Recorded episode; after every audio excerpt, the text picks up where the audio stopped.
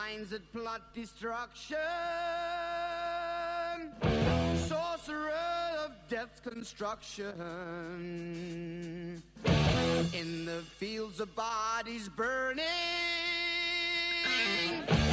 as the war machine keeps turning, death and hatred to mankind, poisoning mind. Welcome to the Anarchist World this week, broadcast across Australia on the National Community Radio Satellite. Listen to the Anarchist World this week, Australia's sacred cow slaughterhouse. Listen to analysis of local, national, international events. Listen to analysis you'll never hear anywhere else.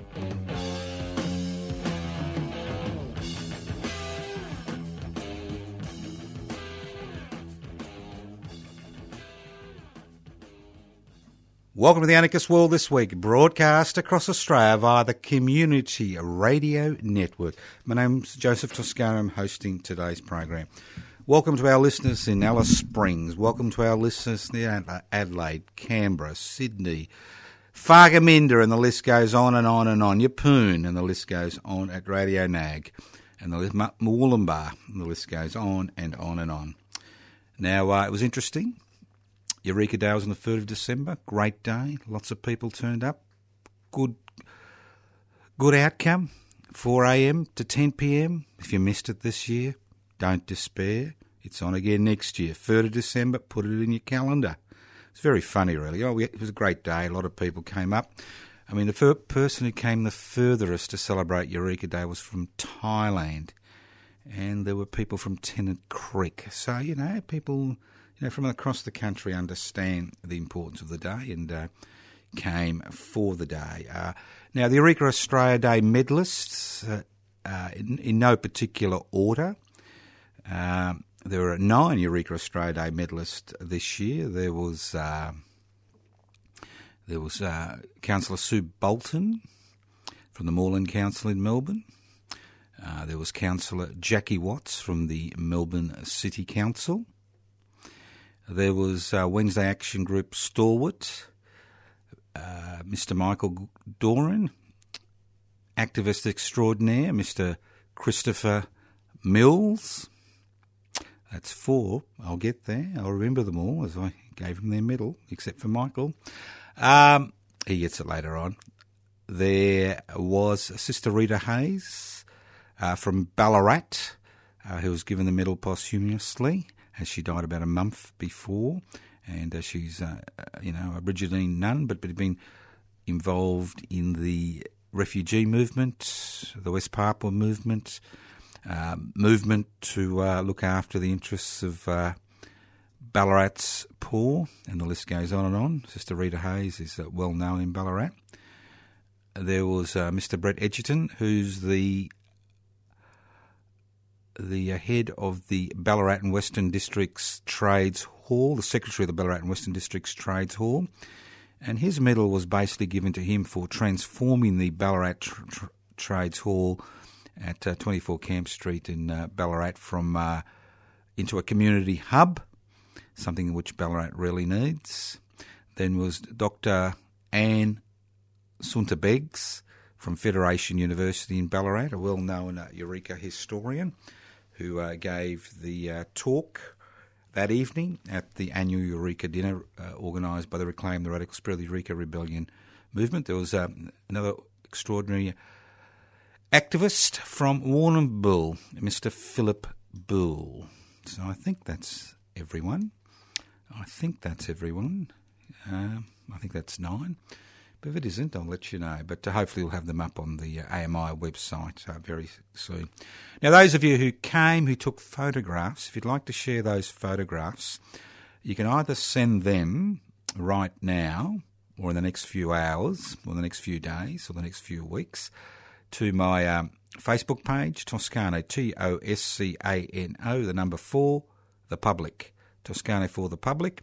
And if you're not involved with Facebook, you can always uh, email them to us at anarchistage at yahoo.com, anarchistage at yahoo.com, because we want to put up as many photographs as uh, possible so that other people can share. And I'd like, also like to thank Melbourne's community radio 3CR, who broadcast the two hour opening dawn ceremony from 4am to 6am. And obviously, thank all those people who came from all corners of, the, of Australia and one or two from overseas to take part in part in the Eureka celebrations.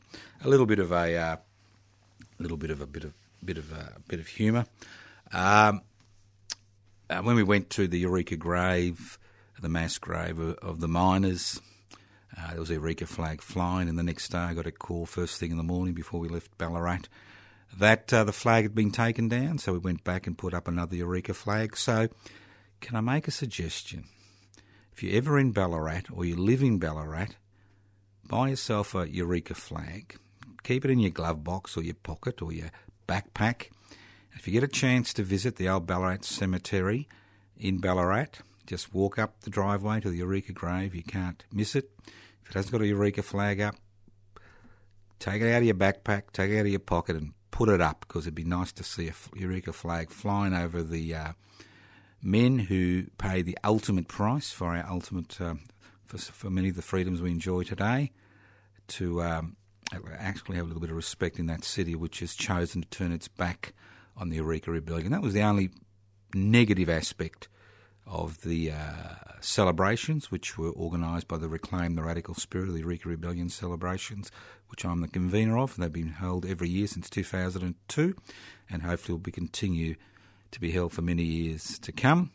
The only negative part about it, although it was a Saturday, was how little respect, how little interest was shown by Ballarat's institutions to the Eureka Rebellion. They're quite happy to uh, use the Ballarat symbols, I mean the um, Eureka symbols to promote their financial bottom line, but when it comes to showing a bit of respect on the 3rd of December, no flags. No flags once again on the main flagpole on the Ballarat City Hall, which is once again been claimed by Conservatives in that city since the last election. No flags on people's homes.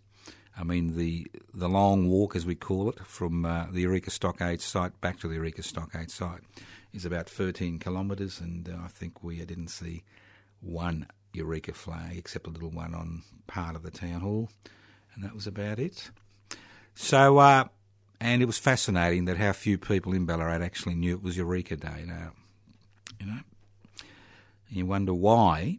You wonder why there are elements in society pushing a, a race to the gender can actually claim the flag, and obviously, if there's no interest from the public at large, what do you expect? Listen to the Anarchist World this week, broadcast across Australia on the Community Radio Network. This program is streaming live on 3cr.org.au. Now, we've got a. F- I mean, as you know, words without deeds are really a waste of time. They're not. They're more than a waste of time. Words without deeds breed disillusionment and cynicism. And we've got a lot of words without deeds in our society today. A lot of words, a lot of words by a lot of people, been without deeds, without action. So we've got a few more things lined up for this week.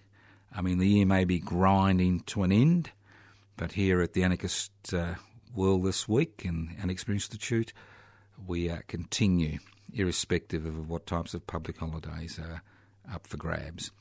Now, a very important uh, event that's occurring will be occurring in Melbourne outside Parliament House on Thursday at 11.30am. That's Thursday the 8th of December. It's the last sitting day of State Parliament. Public interests, sorry, public interest before corporate interest is coordinating, is coordinating an account by defending uh, a campaign which has been led by Defend and Extend Public Housing. And part of that campaign involves a monthly rally when Parliament is sitting outside Parliament House to highlight how important the issue of public housing is. Now, we know people are very confused about what is public housing, what is social housing, what is affordable housing, what is community housing, what are public par- public private partnerships, and the list goes on and on.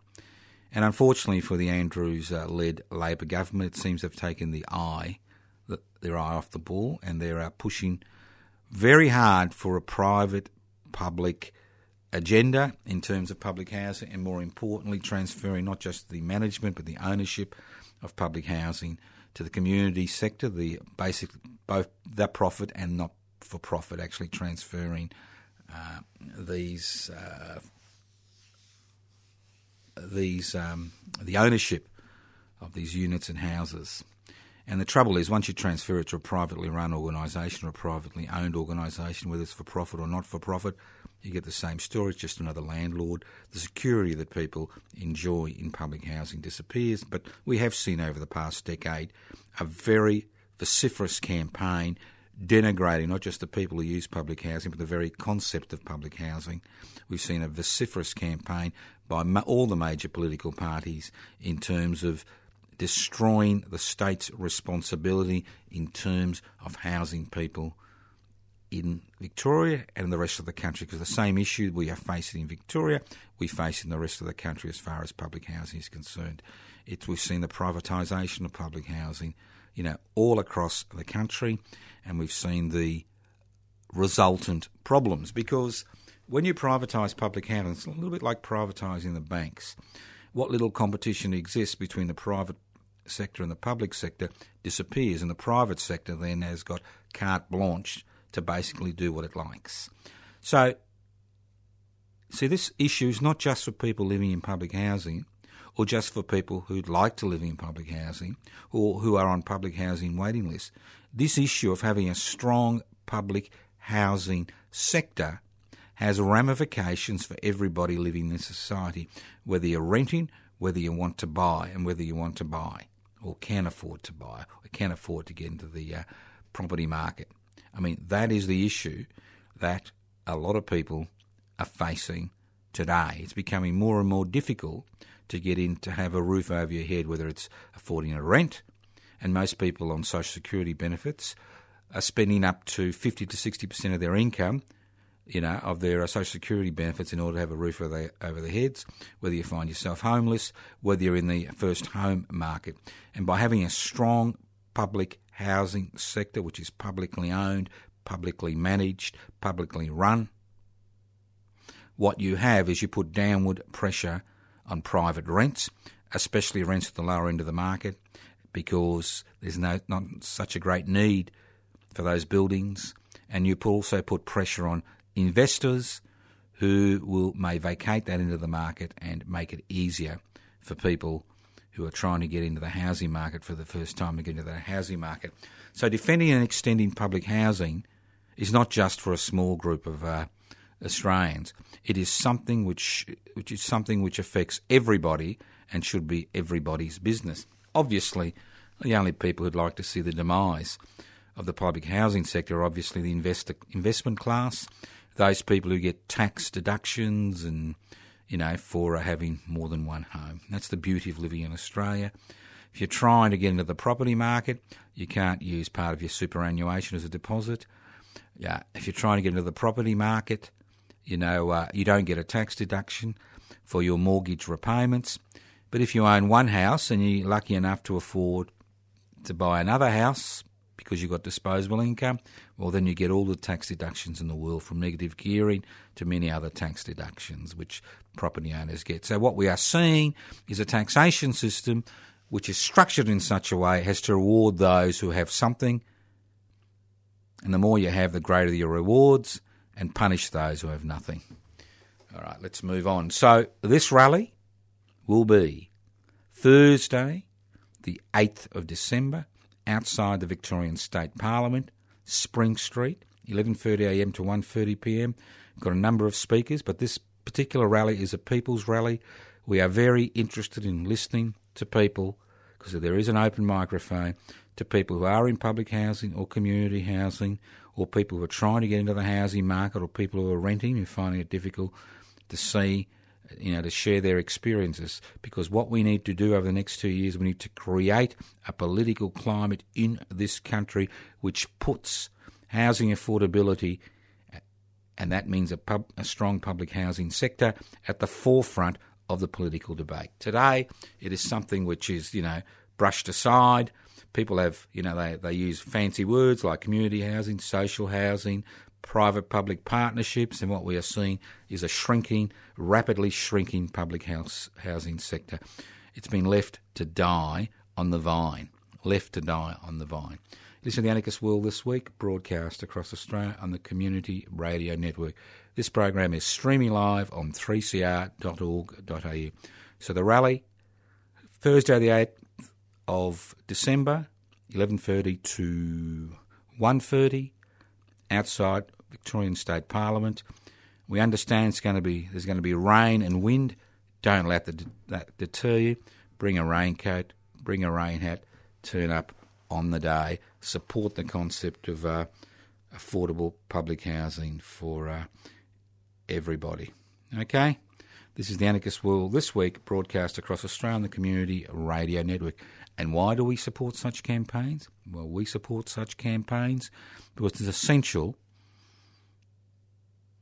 that housing becomes a right, not just a privilege that people who actually can have, who've got a, uh, disposable income, can luxuriate in, but it is a right for every individual in this country. And that's the concept of anarchism.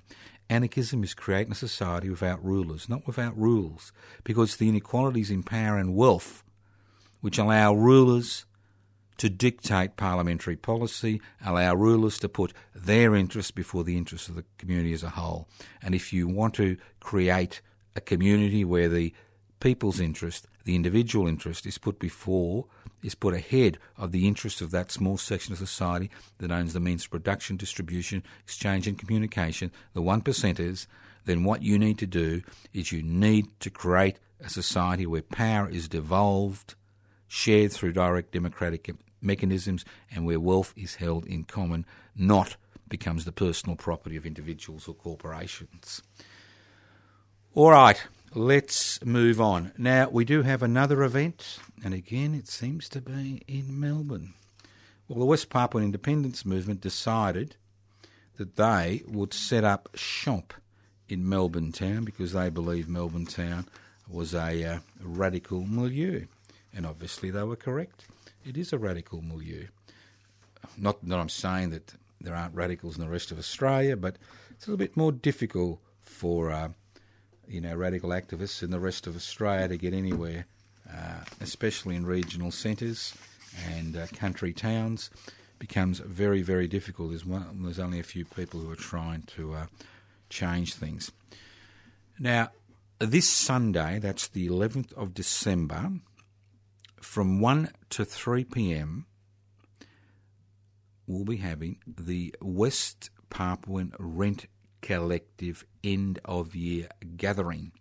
And it won't be in the West Papuan office in Docklands, which we pay the rent for, but it'll be held at the Art Gallery of the Australian Catholic University. And why the Art Gallery? Because the West Papuan independence movement is having an exhibition we felt it was appropriate. This is a good way people could see the exhibition, meet West Papuan activists. It'll be held this Sunday on the 11th of December from 1 pm to about 3 4 pm at the Art Gallery of the Australian Catholic University at 26 Brunswick Street, Fitzroy. So, if you're interested in the workings of the West Papuan Rent Collective, if you'd like to become a member of the West Papuan Rent Collective, if you want to try before you buy, before you become a member of the West Papuan Rent Collective, if you're just generally interested in the West Papuan independence struggle, open invitation, come along. Doesn't matter where you are in Australia, you find yourself in Melbourne on Sunday, the 11th of December. Just join us. Free food, join us, make a contribution bring bring some contribution yourself as far as food and drinks are concerned. But it is an open day. It is one of three open days that the West Papuan um, independence movement holds for the West Papuan Rent Collective and its supporters in order to highlight how important the office is. It is the only official office in the world for the West Papuan independence movement. It is in it is in Docklands. And it is there because people like you and me, ordinary people, put our money together to pay the rent to ensure that the West Papuan independence movement has a hub from which they can work and promote the causes of the West Papuan independence. And if you want to find out how important the important role the office plays in that movement, well, come along on Sunday, 26 Brunswick Street, Brunswick. the Australian Catholic University Art Gallery, which has been used by the West Papuan Independence Movement for a West Papuan um, art show. And uh, that uh, afternoon lunch, uh, we can hear reports about uh, progress this year regarding West Papuan independence. Now, now to join the West Papuan Independence Rent Collective is very simple. You don't have to sign anything. You don't have to put your hand on your heart. It's just a matter of putting a regular amount in a bank account, Commonwealth Bank bank account every month.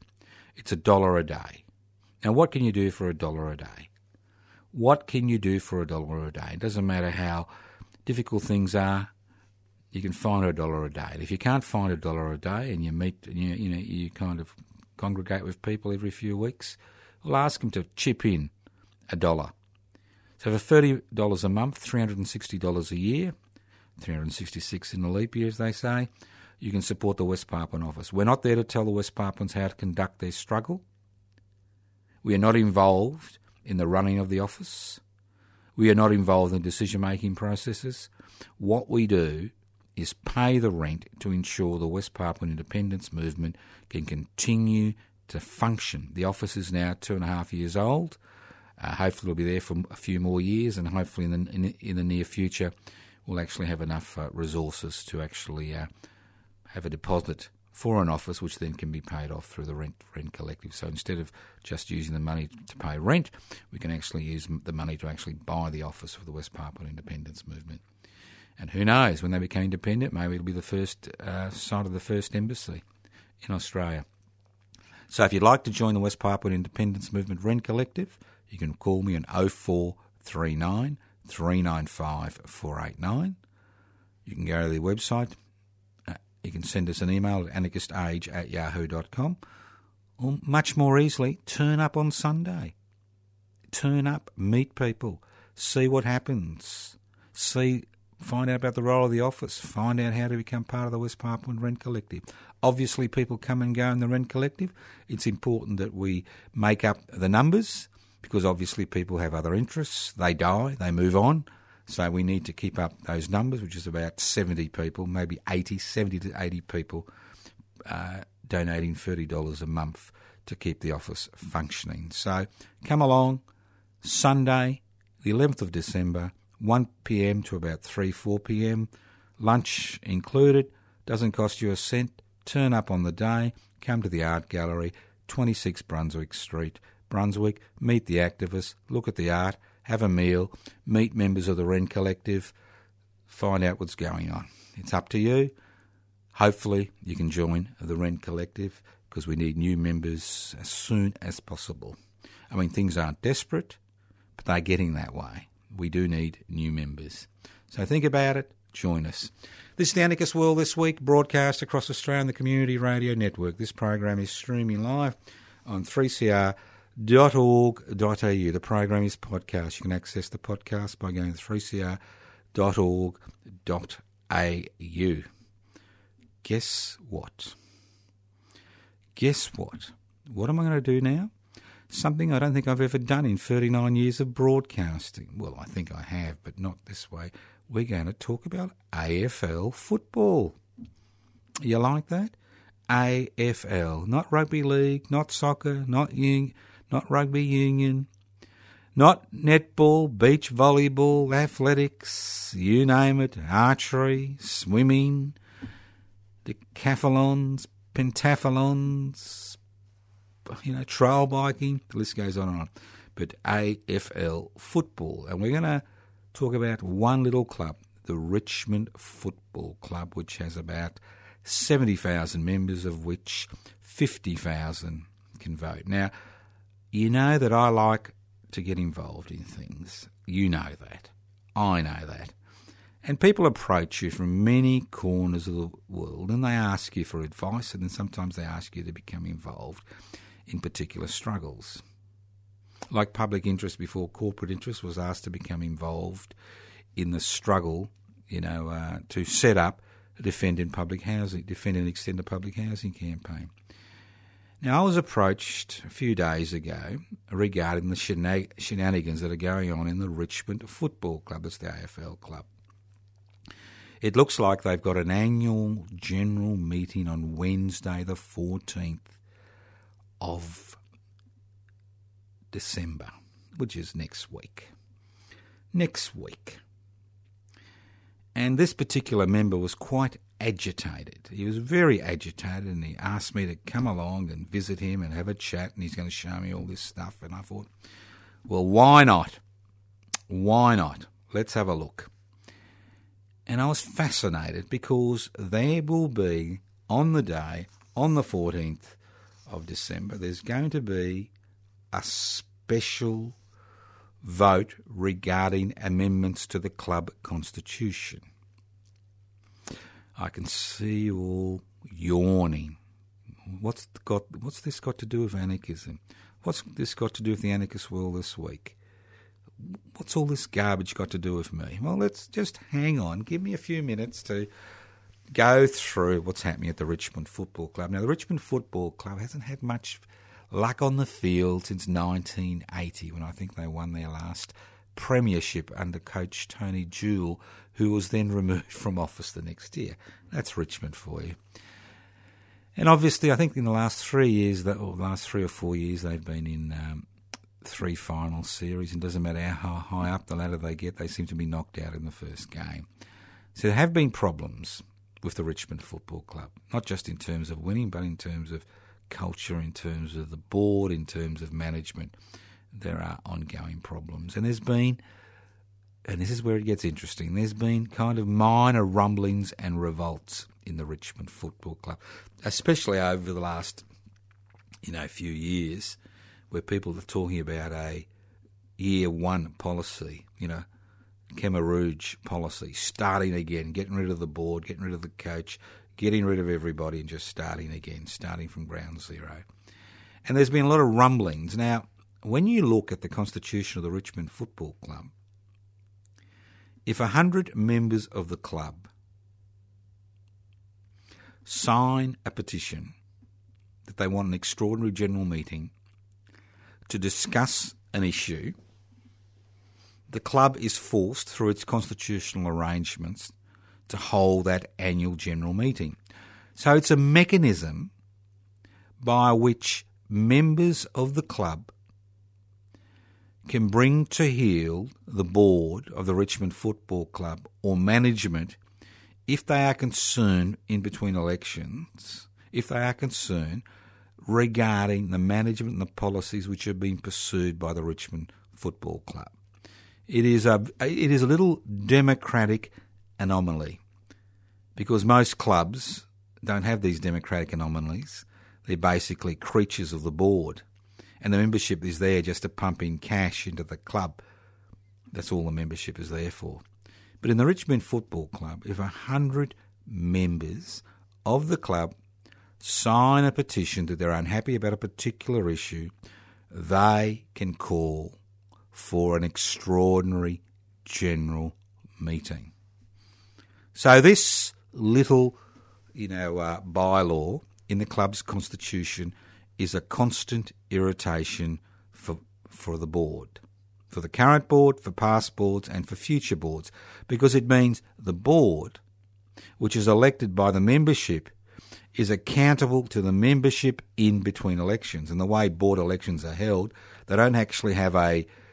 Uh, it's interesting board elections are held in, in the Richmond Football Club, and most football clubs, the whole membership doesn't come up, board membership doesn't come up for re election every year. You find that two members or three members come up for re election every year, and that means that the faction which has in control continues to maintain control, and that's why it's difficult to get cultural change or um, major changes in any AFL club. But theoretically, the Richmond Football Club is there for its members. It belongs to its members who elect a board, who then have the power through this bylaw that if 100 members are unhappy, they can call an extraordinary general meeting to put the board under pressure. Okay? So, what do you think? Now, I know you're into conspiracy theories. I'm not. What do you think the special amendments to the club constitution, what do you think the special business will be? You guessed it. The board has put up a motion to alter the club constitution of the Richmond Football Club to overturn that bylaw and replace it with a bylaw which says that you need 10% of the membership to support a particular issue before you can call an extraordinary general meeting. So here we have a democratic mechanism via which to keep the board to account in between elections is going to be overturned in order to allow the board to have complete control over the Richmond Football Club. So if the current bylaw gets through, the current amendment in the gets through at the AGM on the uh, four, Wednesday, the 14th of December, what it means is you will need two and a half thousand members. Two and a half thousand members minimum to call an extraordinary general meeting, not a hundred. So the only democratic element in the club that's remained in its constitutional framework will be removed. And I can assure you there are members of the Richmond Football Club who are pissed off. And they're so pissed off that I'm holding in my hand a proxy. Because you've guessed it. You've guessed it. You don't have to be a member of the Richmond Football Club to hold a member's proxy. So yours truly will be going to the meeting at 6 p.m. at the Richmond Football Club at uh, Punt Road Oval on Wednesday, the 14th of December. Whether I'm able to speak or not, who knows? We'll find out on the day. But I've got a proxy in my little hand which says uh, this particular member, I'm calling John, is unhappy with the amendments to the club constitution and is against the amendments to the club constitution. So the reason I'm looking at this is this is what's happening in organisations around the country. Whether they're organisations that are listed on the Australian Stock Exchange, whether they are organisations which are privately run and not for profit, whether they're political parties, and the list goes on and on we are seeing a centralised centralisation of power in an executive. And all the checks and balances which have been established over decades to ensure that the organisation represents the interests of its members are being removed to enhance the power of a central executive. And we are seeing this across this country. And if you want to extrapolate what's happened with the Richmond Football Club, with just what happened with the election, the, the elections in Italy, I mean the vote in Italy regarding constitutional change, it's the same, exactly the same issue.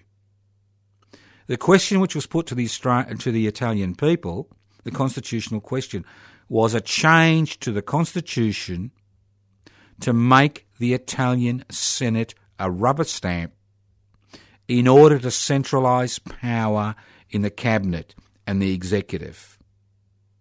That's what the election in Italy was about. Forget about this pro common market and against the common market and pro European Union and against the European Union. The Five Star Movement, which is a political party which is very similar to the type of political party we are trying to create here in Australia, public interest before corporate interests, ran on the issue of opposing. Now, these people are not racists. They're not your usual, you know, they're not your usual Brexit voter. This is a left wing movement. And what they opposed was the centralisation of power in an executive. The Italian constitution, which was voted in by the Italian people after the war in 1948, ensured there was power was shared.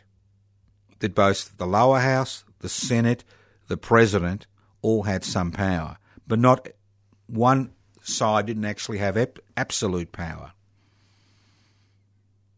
So think about it. So it's the same principle. The same principle as our good mate, President elect Donald Groper, D. Groper, Donald Groper. Think about it. The American Constitution was structured in such a way as to ensure, although the president has an extraordinary amount of power, that power is not absolute. And although he may have a majority in both Congress and the Senate, that power is not absolute. So there are institutional structures which ensure that power is devolved and shared because the dilemma is that when people have absolute power, they have absolute control. And if they have absolute control, we will see the Stalins, Pol Pots, and Hitlers of the world raise their ugly heads again and again and again and again, as we're seeing around the universe. Well, the known universe, planet Earth. So think about it. These are struggles about removing inhibitions, removing structural inhibitions to the centralisation of power. So, why would the Italian people allow power to be concentrated in the hands of the executive, government executive, government cabinet? Why would they? Obviously, this particular constitutional arrangement was doomed to fail. It's like people complain to me well, there's no point having a referendum in Australia because 90% of referendums aren't, aren't passed. But when you look at referendums in Australia, and I'll talk about that at a later date, you will find that most of the referendums that have failed are referendums which give power to the government of the day or parliament. It's about concentrating power, centralising power. And the anarchist struggle and the democratic struggle is about decentralising power, breaking down hierarchies, introducing direct democratic concepts, giving people the ability to define and redefine what are the issues of the day. And what we're seeing around the world is a reaction to this concentration of power, which is seen the deregulation, privatisation, corporatisation, and globalisation network extend its power around the globe. Think about it. So, this little struggle in the Richmond Football Club, the AFL Football Club, which is based in Melbourne, is a microcosm of what's happening around the world, where people are saying no more concentration of power. But the dilemma is that on the wider political front is what we are seeing as we are seeing with increasing insecurity. What we are seeing is forces which blame the other. You know, the other person, the Muslim, the black, the Aborigine, the gay person, that woman, you know, the other as the problem. If we get rid of the other, there's going to be no problems. The problems that we face today are not due to the influence that the other has or so called political correctness. The problems we face today are based on the idea that power needs to be centralised, that power should be in the hands of a small group of people. And what we are seeing is the usurpation of the parliamentary process. What we are seeing is extra parliamentary organisations that are so powerful because they own such significant elements of the economy and control the economy, setting the parliamentary agenda. Not in terms of saying you must do this, but in terms of saying that if you don't do this, we will sink you. We will destroy you. And that's why so many people have been left behind in 2016 on planet Earth because of this concentration of power. And as an anarchist, it's the first thing that you rail against and you argue against is the concentration of power. You need democratic processes, processes via which power is devolved, whether it's through direct democratic mechanisms, whether it's through other mechanisms. That's the answer to the issues we face today. Because what we've done over the last 40 years we have allowed the deregulation, privatisation, globalisation, corporatisation, revolution to go full speed ahead. We have not willing to put our foot out to trip over these people. Because we, we've been waiting for pie in the sky, been waiting for that great moment when that wealth trickles down to everyone. And what we are seeing is the diametrically opposed experience for an increasing number of people. And we are seeing increasing social dislocation. I mean, Melbourne may be the world's most livable city, but that doesn't mean much in terms of what's actually happening on the ground. It doesn't mean much you know, when people say, well, Australia's a great place. When you see those things that have made and continue to make Australia a great place being destroyed by political, social, and cultural movements that one blame the other and two are not willing to challenge the corporate sector, are not willing to say the problems we face today as a community and as individuals, many of the problems we face today are directly related to the concentration of power and wealth in the hands of a small number of individuals and corporations. When you have 72 people owning half the world's wealth, or was it 62, owning half the world's wealth, you know that you've got a problem. When you've got one person in Australia, one person in Australia having more wealth than 1.5 million people, Australians, you begin to understand there's an issue. When you see with your own eyes the increasing difficulties that we're having as a community in terms of many issues, you begin to see that what's happening today is unacceptable. Now, pain and oppression can either be internalised or externalised. And the increasing levels of unhappiness, anxiety, depression, domestic violence, crime can be laid at the door of what's happening in our community today. You can either internalise your reaction and take it out on yourself, you can blame yourself, and you see, as I said before, increasing levels of anxiety and depression and psychogenic illnesses in the community.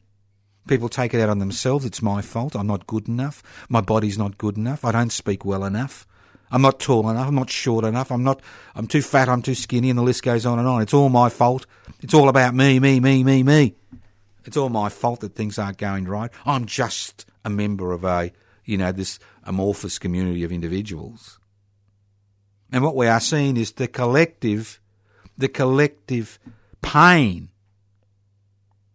that is being experienced by the community, and that collective pain is increasing under every statistical indicator, it is increasing. And then we have externalisation. Externalisation. If you don't internalise it, or you can do both, you see increased levels of domestic violence. You see increased violence in the community. You see increased frustration and anger.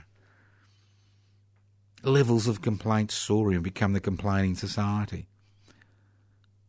You see political, you see dissatisfaction with the political process. You see people, you know, jumping on the coattails of political parties and social movements which blame the other for their current dilemma. And you see that all around the community. It's a divided nation. Don't call one nation one nation. You're an idiot if you call one nation one nation. They're called divided nation because that's their tactic. Divide, divide, divide, divide, divide, divide. Divided nation. And don't think, and don't think that you're going to have see some solution from the Liberal National Party or the Greens or the ALP. To many, in many instances, they are the problem. So we do need the establishment of a new political culture, a political culture which is based on the concept of devolving power and sharing wealth. And that's what public interest before corporate interest is about.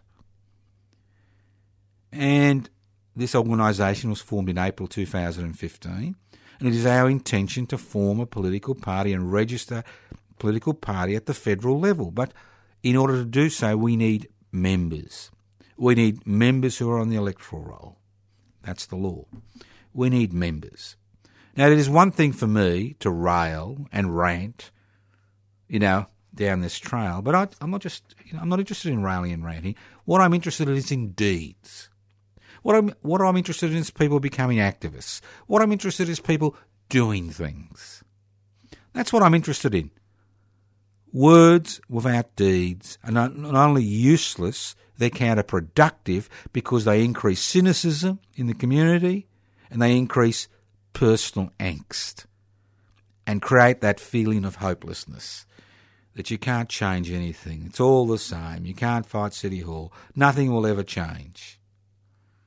And that's the issue that we face every day of our lives.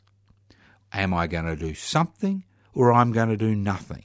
So when you listen to the Anarchist World this week, we create various structures. We assist to create various structures.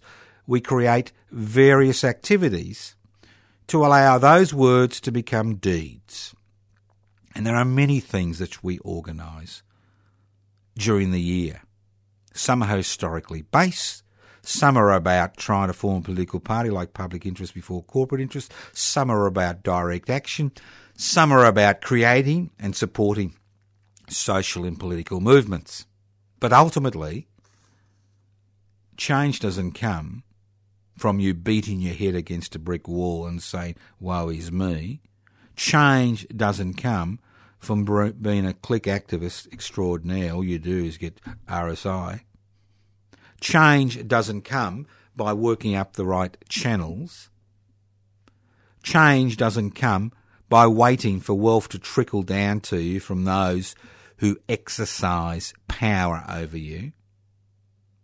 Change doesn't come through prayer or through willing it to change, things to change. It comes through action. And those actions are derived from words. And although words are important in the initial stages of a campaign, the actions supersede the words. And those actions need to be supported by people. If they're not supported by people, they wither and die on the vine. And it'd be a pity to see organisations which we have assisted, which we have created or assisted to form, to wither on the vine because of a lack of public interest. And that lack of public interest is ultimately, ultimately, due to the cynicism which exists that change is impossible, that struggle leads nowhere. Now, if we all had that attitude since time immemorial, not one of the things that you enjoy today. Not one of the freedoms and liberties, not one of the economic uh, things you enjoy today, not one of the social security benefits you enjoy today, not the security that you enjoy today, would be here. And it is here because people like you and me were willing to say, enough is enough, change is no longer, it's not, it's just not necessary, but it is essential it is critical. I mean, I had to laugh today when I heard that the Liberal National Party government is never, never, never, never, never, never, never, never, never, never, never, never going to think of a carbon tax because it's bad for business. I rushed down to the basement and I started to create a starship. And then I thought, well, maybe it's not a bad thing. Maybe it's not a bad thing. Maybe in 50 to 100 years' time, there won't be any people left on the planet because we were so stupid and ignorant. And it's all gone like the dinosaurs. And maybe you know, some other life form will be looking at our skeletons and trying to piece together what actually happened on planet Earth, you know, in 2154 when it all came to an end. Maybe. Who knows? So, there are issues we're involved in, things we're creating, and future issues. And to me, the most important future issue will be a living wage, the concept of a living wage. Why do I say that? Because in Australia, if you look at the statistical indicators, we no longer need people to create goods and services. An increasing number of manufacturing elements, communication elements are being done by computers, are being mechanised. If you go to a car manufacturing plant today, it is diametrically opposed and different to what a car manufacturing plant looked 20 years ago. And the difference is the amount of people involved. And in every field of human endeavour, we are seeing the same issue where the machines are coming, where the machines are going to play an increasingly important role. But the dilemma is for a capitalist society, or any society, is if people don't have the assets to consume, it grinds to a halt. So the concept of a living wage becomes critical. That struggle for a living wage becomes critical in any future political discourse and discussion. The struggle for a living wage, irrespective of what you do, who you are, etc. You could get rid of all social security benefits and have a living wage for everybody. Because you've got a living wage, it allows you particip- to participate in society, but it doesn't mean you actually need to be involved in the workforce. Because we have so few, so many people and so few jobs, and there'll be less and less and less jobs. And a capitalist economy is based on the concept of you working so you can purchase goods and services which are created by that economy goods and services which are not necessarily based on the satisfaction of real human needs, but goods and services which are based on the create, you know, to create ever increasing profits, irrespective of the social, political, cultural, environmental harm. So that's a dilemma. A living wage. This will be the next big political, social, cultural question that we need to face as a community. You've been listening to the Anarchist World this week, broadcast across Australia on the Community Radio Network. My name's Joseph Toscano, and I'm hosting today's program. If you want to write to me, and apologies to those people who've written recently because I haven't responded, I will respond tonight. You can write to us at Post Office Box 20, Parkville 3052. Post Office Box 20, Parkville 3052. And if you can send us some $1 stamps, that would be nice because we do need them because we do a lot of writing. You can call us and leave a message on 0439 395 489. 0439 395 489. If you want to join PIBCI, Public Interest Before Corporate Interest, go to www.pibci.net, download the application form, PIBCI, P-I-B-C-I, download the application form and uh, join us. Okay?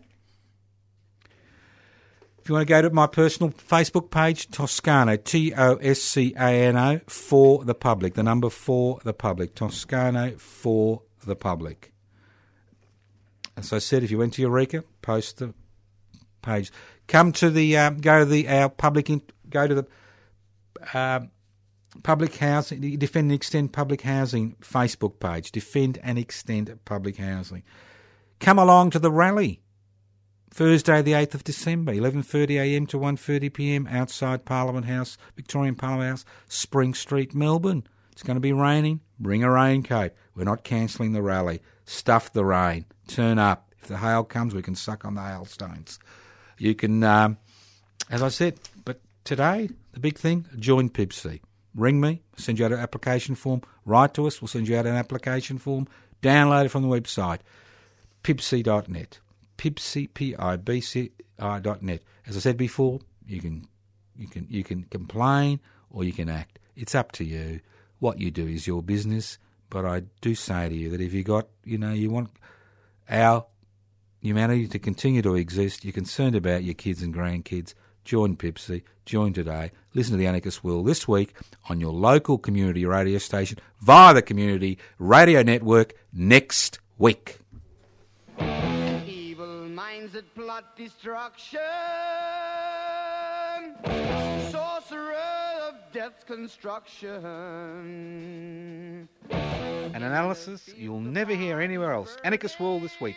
Australia's sacred cow slaughterhouse. 10am every Wednesday.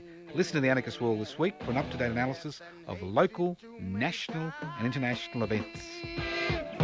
Poisoning their brainwashed minds. Oh, Lord, yeah.